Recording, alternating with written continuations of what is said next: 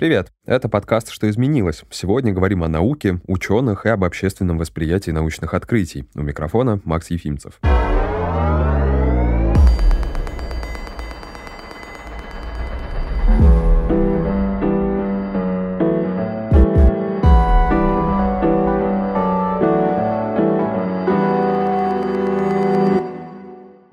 Life Sciences или науки о жизни — это научные дисциплины, которые изучают живые организмы, их жизненные процессы, взаимоотношения между друг другом и природой. Чтобы стало понятнее, то в науке о жизни, например, входят биология, зоология, генетика, клеточная биология, нейробиология, селекция растений и множество других отраслей. Такие темы, как генная, клеточная терапия, биотехнологии в растеневодстве уже давно стали предметом спекуляций в обществе. Среди недавних примеров — информационный фон вокруг пандемии COVID-19. Ситуация с пандемией еще раз подтвердила важность наличия специальных навыков, которые помогут ориентироваться в огромном потоке информации. Кстати, совсем недавно исследовательская компания ОМИ и компания Bayer провели опрос общественного мнения об отношении россиян к науке и выяснили, что две трети респондентов отмечают низкую информированность в сфере последних новостей науки. Как решать эту проблему, а также что такое науки о жизни, зачем они нам нужны и как большие компании помогают в популяризации этой сферы, говорим с Майей Драгановой, руководителем стратегических проектов сельскохозяйственного направления бизнеса компании Bayer в Европе, Среднем Востоке и Африке, и Вячеславом Альбертовичем Дубыниным, доктором биологических наук и профессором МГУ. Ну и начнем, пожалуй, из абсолютно прекрасного далека. Что такое науки о жизни вообще? Кажется, что это какая-то очень большая сфера, которая охватывает, если не все, то практически все живое, что нас окружает. Ну да, это так. А, я работаю на биологическом факультете МГУ, и у нас 30 кафедр, занимающихся микробами, растениями, животными, физиологией, эмбриологией, вирусами, антропологией, экологией. То есть это огромная-огромная область, которая касается и обыденной жизни человека, и промышленности, и медицины. И здесь любой может найти что-то для себя близкое и интересное. Я представитель компании Bayer. Это прикладная наука. Мы верим, что все открытия э, в биологических науках, в life sciences, сегодня они находятся на стыке нескольких наук. И для нас самый большой пример в этом году — это Нобелевская премия по химии.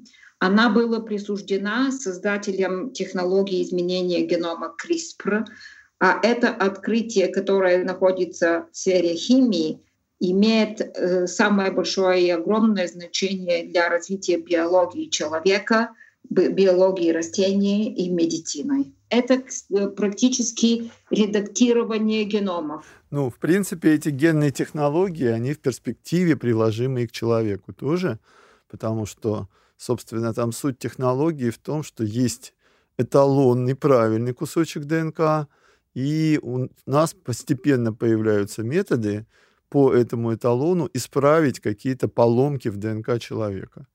И, например, уже получается это в отношении сетчатки, кое-что получается в отношении красного костного мозга. Ну, а растения в этом смысле, конечно, очень благодатная сфера. И именно на уровне генетики растений многие технологии отлаживаются, откатываются, апробируются, а потом их можно уже, скажем, и в медицине применять. Когда начался проект э, секвенирования человеческого генома, этот проект начался в 90-м году.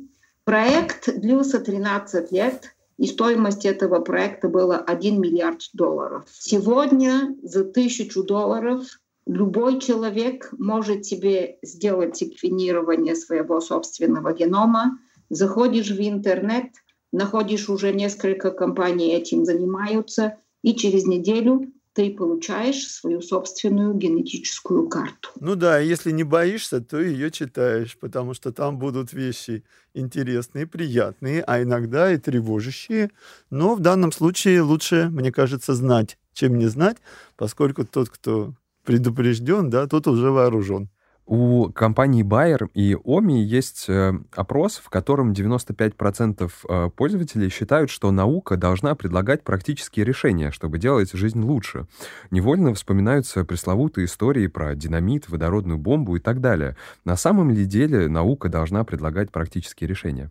Вы знаете, когда к нам идут студенты учиться в Московский университет на биофак, мало кто из них думает о практике, о том, что будет занимать какие-то должности в каких-то фирмах, э, получать там большую или не очень зарплату.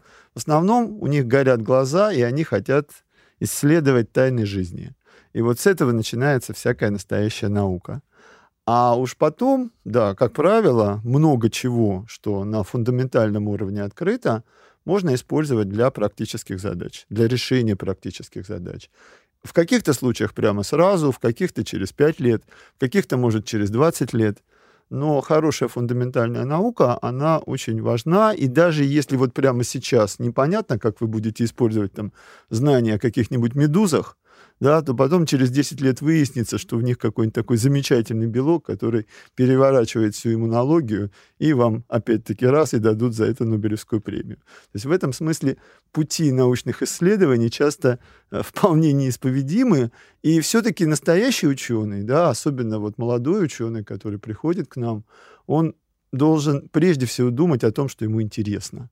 Это должно быть очень романтично, очень загадочно, и вы должны хотеть этим заниматься, иначе что вы вообще будете делать в науке? Это тоже правда. Майя, как вы считаете, должна ли наука предлагать практические решения? Да, я как представитель прикладной науки могу сказать, что наука ради самой науки уже давно никому не интересна в обществе. Конечно, я согласна, что фундаментальная наука, она основа всего. И я рада услышать, что есть такие студенты, у которых горят глаза и еще с удовольствием идут заниматься наукой. От э, ученых общество сегодня ждет решения, которые помогут нам справиться с такими глобальными задачами, как э, изменение климата, обеспечение продовольственной безопасности и много других, которые одинаковы глобально во всем мире.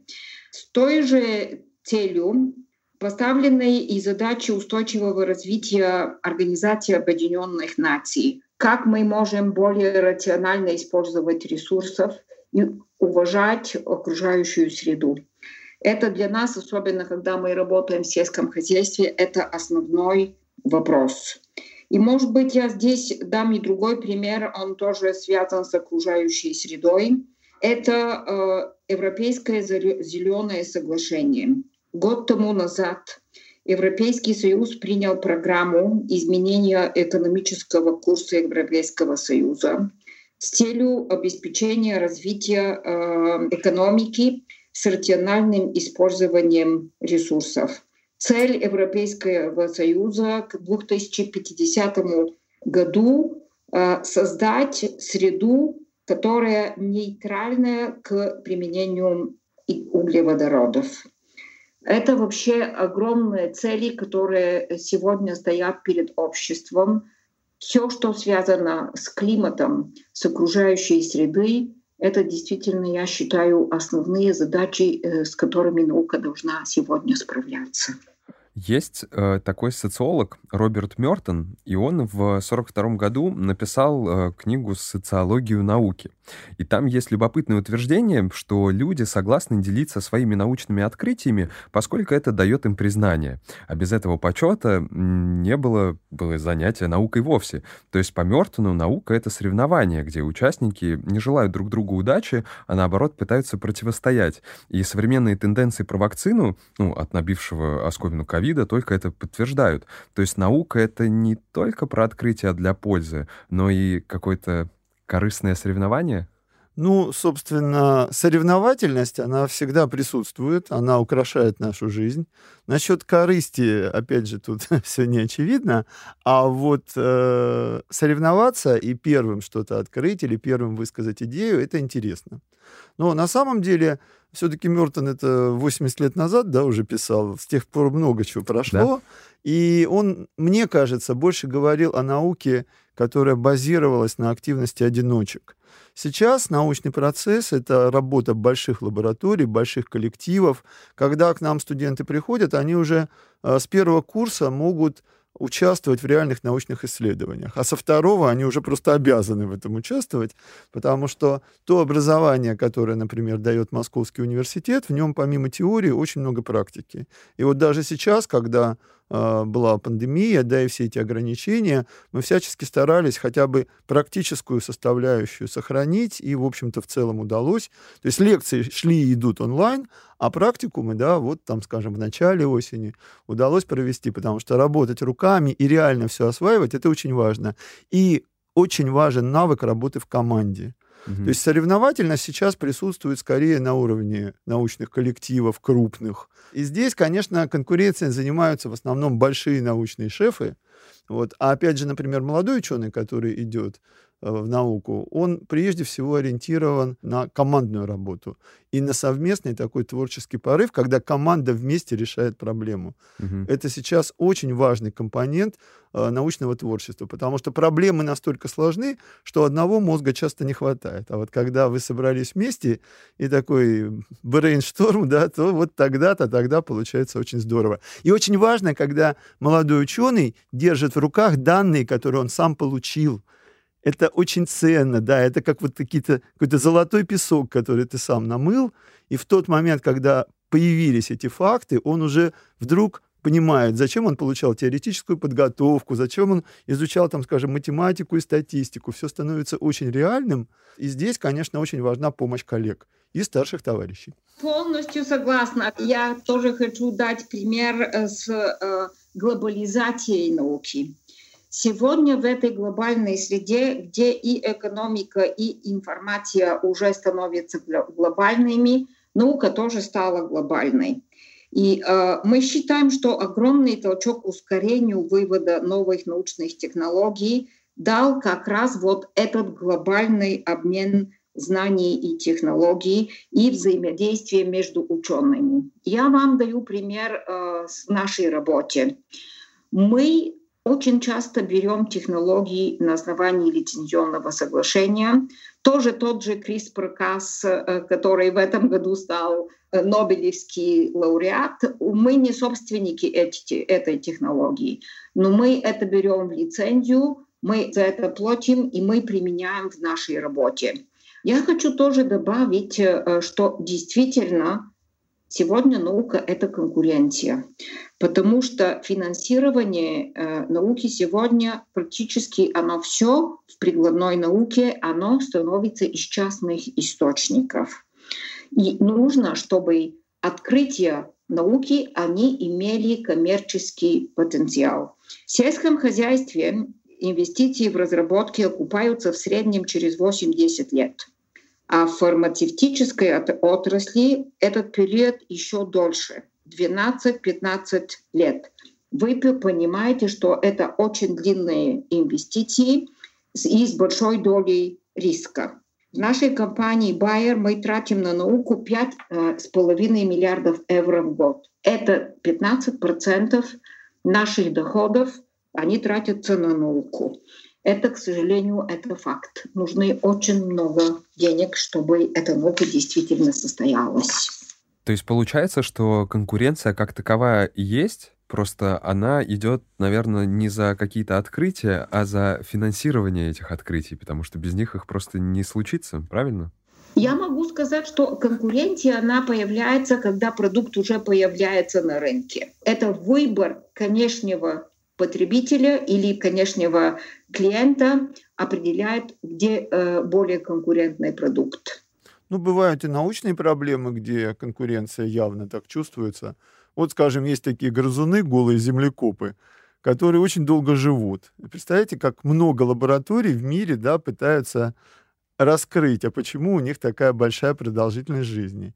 И по каплям появляются новые данные. Ну вот кто-то однажды да, найдет какой-нибудь совсем ключевой такой момент, и тогда прославится и получит кучу инвестиций. То есть есть такие горячие точки в науке, где вот конкуренция тоже присутствует.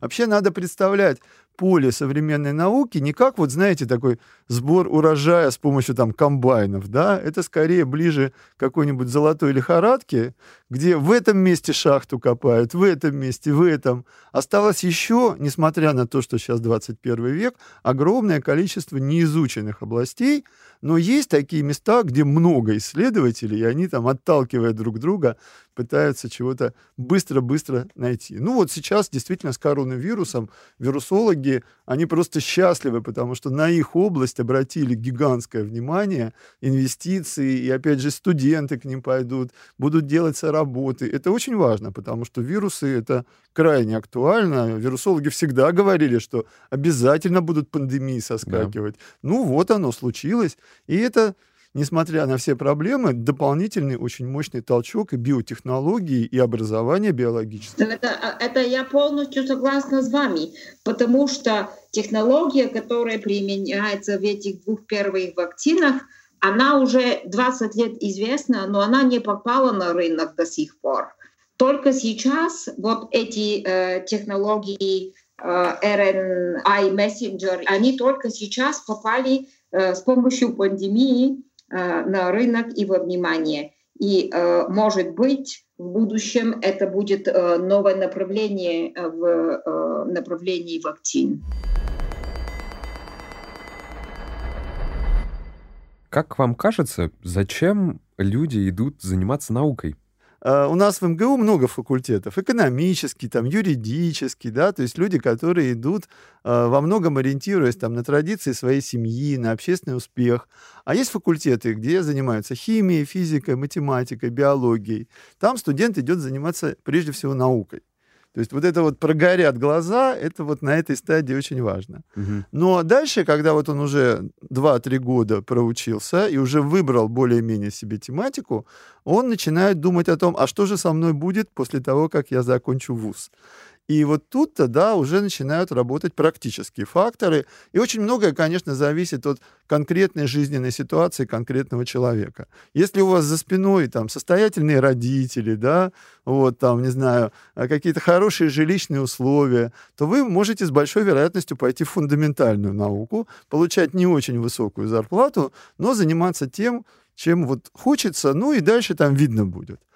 А те ребята, которые, скажем, из провинции приезжают в Москву, у них как раз ориентированность на прикладную науку, где конкретные задачи выше зарплаты гораздо, перспективы карьерного роста тоже очень иногда бывают мощные.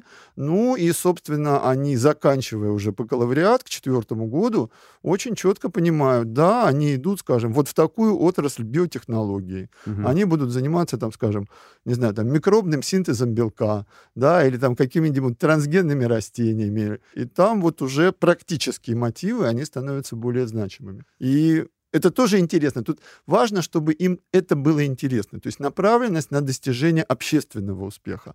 А кому-то достаточно направленности на постижение тайн природы. Да, хочу добавить, что у нас тоже есть очень большой отход э, э, молодых людей от науки. Меньше и меньше э, студентов в факультетах может быть, это связано и с тем, что э, выросла популярность более так называемых современных профессий, как информационные технологии, предпринимательство, бизнес. Нет уже большого интереса к науке. Это так выглядит у нас. Мы смотрим тоже вокруг нас, и э, мы считаем, что надо уделять больше внимания популяризации наук и формировать новые методики образования, которые нравятся э, молодым. Э, мы не можем применять уже эти старые способы. Я слышу уже, что и МГУ применяет, что с второго года уже студенты работают э, в командах, в группах и так далее. Это молодым очень важно. Очень приятно слышать, что уже эти новые методы применяются и в МГУ. Я довольна тем, чем я занимаюсь, потому что я лично в своей работе я увидела и результаты внедрения этой науки. И это действительно мотивирует меня э, в моей работе. увидеть, как э, в живом бизнесе, э, в живом сельском хозяйстве э, наши разработки, наши продукты, они приносят результат. Как мы все знаем, результаты всех наших продуктов — это результат большой прикладной науки. Я даже дам вам пример из России. Один производитель на Кубани мне сказал, мы не, я никогда в жизни не верил, что э, в моем поле мы можем произвести 10 тонн кукурузы. 10 лет тому назад в России не было 10 тонн кукурузы. Сегодня некоторые уже передовые хозяйства в состоянии э, произвести 10 тонн, но это действительно новшество, и это новые технологии в сельском хозяйстве.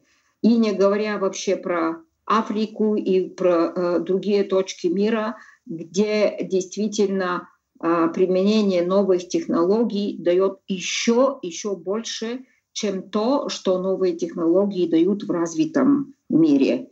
Я вспоминаю тоже э, маленький фермер в Буркина-Фасо, где мы занимаемся хлопчатником, и он сказал, я могу отправить своих детей в школу. Вот это меня мотивирует, и вот это наука. Мне кажется, что любить свое дело вообще очень важно и очень редко, когда это случается, а тем более, мне кажется, в науке, потому что, ну, если в нее идти, я уверен, что нужно очень много учиться, нужно очень много всего знать, и очень не хочется по итогу как-то ошибиться, чтобы понять, что, наверное, это было не твое ошибиться-то на самом деле не так уж и легко, потому что научный путь — это же не, э, знаете, такая дорожка в боулинге, вот тебя запустили, и ты никуда не можешь деться. Угу. На самом деле сейчас наука так организована, что особенно молодые исследователи, они могут чуть не каждый год менять направление своих проектов, переходить э, в другую дисциплину, иногда очень кардинально менять свою специализацию.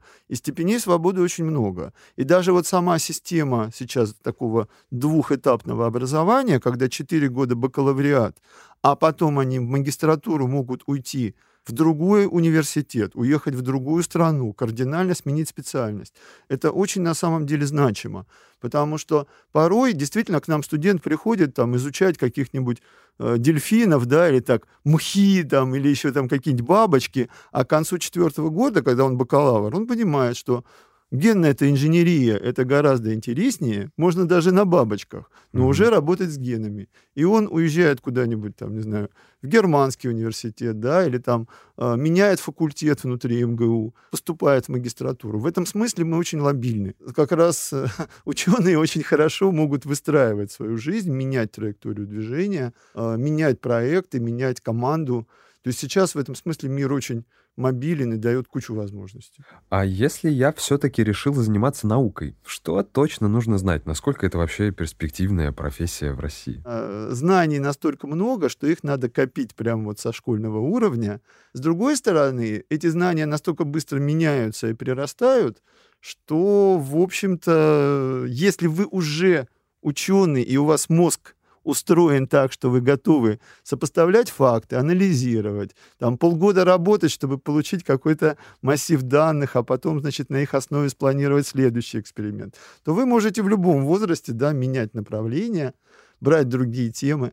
Вот. Но вот сама методология очень важна. Угу. То есть сам способ мышления. И его, конечно, дает такое хорошее университетское образование. Когда вы на примере других Э, сотрудников, да, старших товарищей, работая в команде, понимаете, в принципе, как делается наука. И фундаментальная, и прикладная.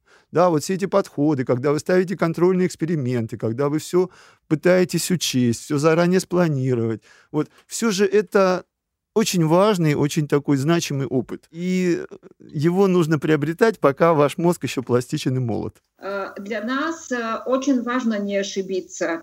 Если действительно для ученых всегда есть возможности, а, наша работа связана и, и, и с нашими затратами. Я привела пример, что результаты от разработки приходят как минимум 10 лет после инвестиций. Так что для нас очень важно не ошибиться и понять, куда идет наука, чтобы всегда быть передовыми в науке и внедрить потом на рынок ожидания, которые клиенты и пациенты от нас ожидают. Есть очень большая доля риска, когда э, идет речь о, о инвестиции. А то, что ученые мобильные сегодня, я этим согласна. Я вам дам пример с биотехнологиями в сельском хозяйстве. Вы в курсе, что Европа и юридическая база в Европе не позволяет применение э, генно-модифицированных организмов в поле. И мы увидели, что практически вся биотехнологическая наука в области сельского хозяйства, она переехала в Штаты. Все центры э, развития в Европе закрылись, потому что нет реального и практического результата от применения биотехнологий в сельском хозяйстве. А сегодня мы видим, что э, с новыми задачами перед нами, как более рационально использовать ресурсы и изменение климата и так далее, нам нужны новые технологии. Мы должны найти новые решения, и они будут связаны как раз с несколькими науками э, и решения, которые находятся на стыке нескольких наук. Вы э, спрашиваете, что является новшеством э, в области сельского хозяйства. Это новшество в первую очередь связано с цифровым земледелием. Сегодня все массивы э, данных, информации, которые мы собираем от всех сельскохозяйственных машин, применение сверхчувствительные сенсоры, э, изображения высокого качества и так далее — это все данные и все массивы э, цифровых данных позволяют фермерам принимать более рациональные экономические решения. И еще подчеркиваю, основная цель — это э, уменьшить нагрузку на окружающую среду, примерно внесение удобрений, э, точечное применение средства защиты растений и так далее, и так далее. Следующее направление у нас тоже точная селекция. Мы уже знаем э, геном любого растения, любого гибрида, любого семени, который, с которым мы работаем. И мы знаем, какие гены отвечают за конкретные характеристики наших растений.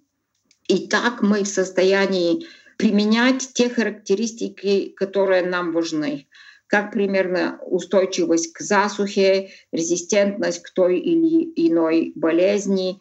Мы в состоянии сегодня выбирать э, точечно вот эти семена, а не идти в этот длинный селекционный процесс, который существовал э, в прошлом.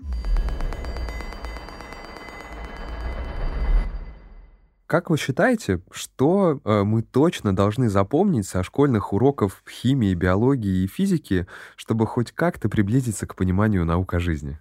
На самом деле все определяется вашими конкретными интересами школьника. Да? Вам интересны планеты, значит, вперед в астрономию. Вам интересны молекулы ДНК, значит, вперед в молекулярную биологию. То есть, на мой взгляд, вот в этом возрасте, в школьном, очень важно именно научить учиться, научить получать новую информацию. Что конкретно вы будете узнавать, это не так важно. Важно, чтобы ваша нервная система почувствовала радость от новизны, от творчества, от того, что вы вот столько всего нового усвоили и сами можете что-то придумать. А дальше уже специализация, она добавится. Да, вы знаете, мы видим задачи э, школы дать базовые знания, пробудить этот интерес к науке, чтобы люди не боялись науки. Потому что обычно люди боятся того, чего они не понимают. И вы видели эти заголовки «Пища Франкенштайн» и так далее, и так далее. Это пишут, потому что они не знают. И они, э, э, такие заголовки, пытаются напугать людей. А зачем?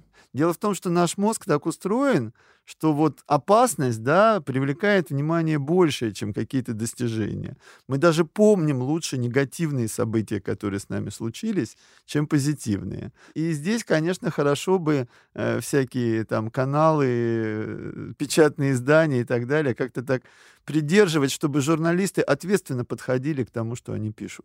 Угу. Пугать проще, а вот сказать что-то конструктивное, позитивное, которое реально показывает перспективы и необходимость совместной работы, вот это очень важно. А расскажите, как проверять достоверность научной информации? Вот есть довольно известная шутка про британских ученых или бесконечные посты в социальных сетях про то, что ученые открыли одно, исследователи разобрались в другом. Есть ли какой-то гайд по проверке фактов? И вообще, куда нужно смотреть, что делать, чтобы понять, что тебе как бы не врут? Ну, смотреть надо в научные статьи, к сожалению, да? Ну, к сожалению, потому что многие просто люди ленивые и как бы считают, что да нет, это слишком. Ну, если не получается в научные статьи, то нужно смотреть какие-то обзоры достаточно ответственные. А, ну и лучше бы, чтобы этот обзор писал все-таки ученый, а не научный журналист. А если это все-таки научный журналист, то хорошо бы, чтобы у него было все-таки да, какое-то естественно научное образование. Чтобы научный журналист, который пишет о молекулярной биологии, он был когда-то молекулярным биологом. Вот тогда качество публикаций все-таки гораздо выше. Потому что люди, которые приходят в научную журналистику э, совсем из гуманитарных сфер, э, порой, да, они, не понимая логики происходящего, действительно делают совсем не те акценты, и возникают такие какие-то информационные вихри, которые больше мешают, чем помогают. Я думаю, что этот навык критического мышления и э, умение принимать рациональные решения — это главный помощник в борьбе с фейками. Тоже надо смотреть на первоисточник, откуда эта информация, если этот первоисточник э, — это знакомое издание, и там кто стоит за этим, чтобы отличить э, правильную информацию от э, желания создать э, только сенсационные сообщения. Какие еще потенциальные возможности для популяризации есть, помимо школы? В любом возрасте популяризация вполне уместна. Э, ну и, собственно, вот у нас в университете существуют прям программы, когда каждая суббота э, идут научно-популярные лекции. Сейчас это все в онлайн-режиме, и любой желающий может записаться на трансляцию. Есть э, курсы, которые рассчитаны вообще на всех желающих. Есть варианты, которые рассчитаны на старших школьников, а, есть, например, для школьных учителей. Это отдельная очень важная история, потому что школьные учителя биологии, они, конечно, к нашему биологическому факультету очень так трепетно относятся. Очень многие школьные учебники написаны нашими специалистами. Но есть темы, которые вообще всех интересуют, скажем, там, здоровый образ жизни, да, там, профессор, как мне сделать так, чтобы мой мозг или там моя поджелудочная железа или там мой иммунитет работал лучше? Вот это все очень значимо, и э, это востребовано. Стало востребовано в последние 5-7 лет даже сильнее, чем раньше. Я чувствую это по себе, по количеству тех запросов, которые идут именно на э, научно-популярные лекции. И иногда это прям вот какая-то узкая тема, а иногда это что-нибудь такое вообще, скажем, что такое эмоция, что такое интеллект. Но здесь важно, что вообще появляется этот интерес, потому что не так значимо, с какой точки все это начнет расти, значимо, что оно вообще начало расти. Угу. И тогда человек, который задумался, например, хотя бы о том, что он ест, там какие растения, да, какие там жиры, белки, углеводы, он дальше начнет более осознанно относиться угу. ко всему своему организму, к своей жизни, к взаимоотношениям с другими людьми, к экологии, да, и так далее, и так далее. И ощутить себя частью этого мира, ответственной частью. Вот что важно. Да, я считаю, что тоже это связано и с э, глобализацией информации, и с тем, что есть интернет, потому что намного легче получить доступ э, до такой информации. Вы знаете, появились только онлайн возможности учиться, там участвовать в каких-то курсах и получать эту глобальную информацию легким способом. А то, что связано с молодыми людьми, это новые интересные форматы э, получения знаний, как геймификация и еще это новшество, которое они видят обычно только в информационных технологиях. И мы должны это принимать во внимание, чтобы привлечь молодежи к науке. А как большие компании типа Bayer помогают вот как раз э, вот с этой популяризацией? Понятно, что есть геймификация и так далее, но, может быть, есть какие-то программы от компании? Мы запустили такую программу 4 года тому назад. Она называется «Лига знаний. Естественный интеллект». Только в прошлом году в этой игре приняло э, участие 19 тысяч человек со всей России. Мы тоже удивились, может быть, люди больше были дома с пандемией, но даже это число 19 тысяч, первый год такой всплеск участников э, в этом году было у нас. Э, в игре участвуют любые люди, могут быть школьники, студенты и даже было кандидаты наук. По сути, этой игре это э, интерактивное тестирование участников в области всех естественных наук. Это физика, химия, биология и география. Но надо отметить, что мы не ставим перед собой э, задачу проверить знания, а мы больше хотим понять, как эти знания, которые уже усвоены, люди применяют в практике. Потому что для нас, вы знаете, мы в прикладной науке, мы публичная компания, и для нас очень важно понять, как люди будут применять эти знания в практике. И следующий вопрос, который мы считаем, что это очень важно, как э, создается это понимание междисциплинарного пространства, этот стык между науками. Потому что сегодняшний мир, уже мы несколько раз говорили про это, нету только одной области знаний. Есть многие такие, и надо создавать связи между ними. Я думаю, что мы коснулись темы науки о жизни слегка, и в самом начале мы узнали, что это очень большая наука, поэтому я предлагаю на этом потихоньку заканчивать, но я надеюсь, что в будущем мы еще вернемся к этой теме и разберем ее поподробнее. В следующем, финальном в этом году выпуске мы поговорим о том, как технологии продлевают нашу виртуальную жизнь. Слушайте подкаст в Apple подкастах, Яндекс Музыки и на других стриминговых платформах. Подписывайтесь на «Что изменилось» в Instagram, Telegram и пишите комментарии. До встречи в следующем эпизоде. thank you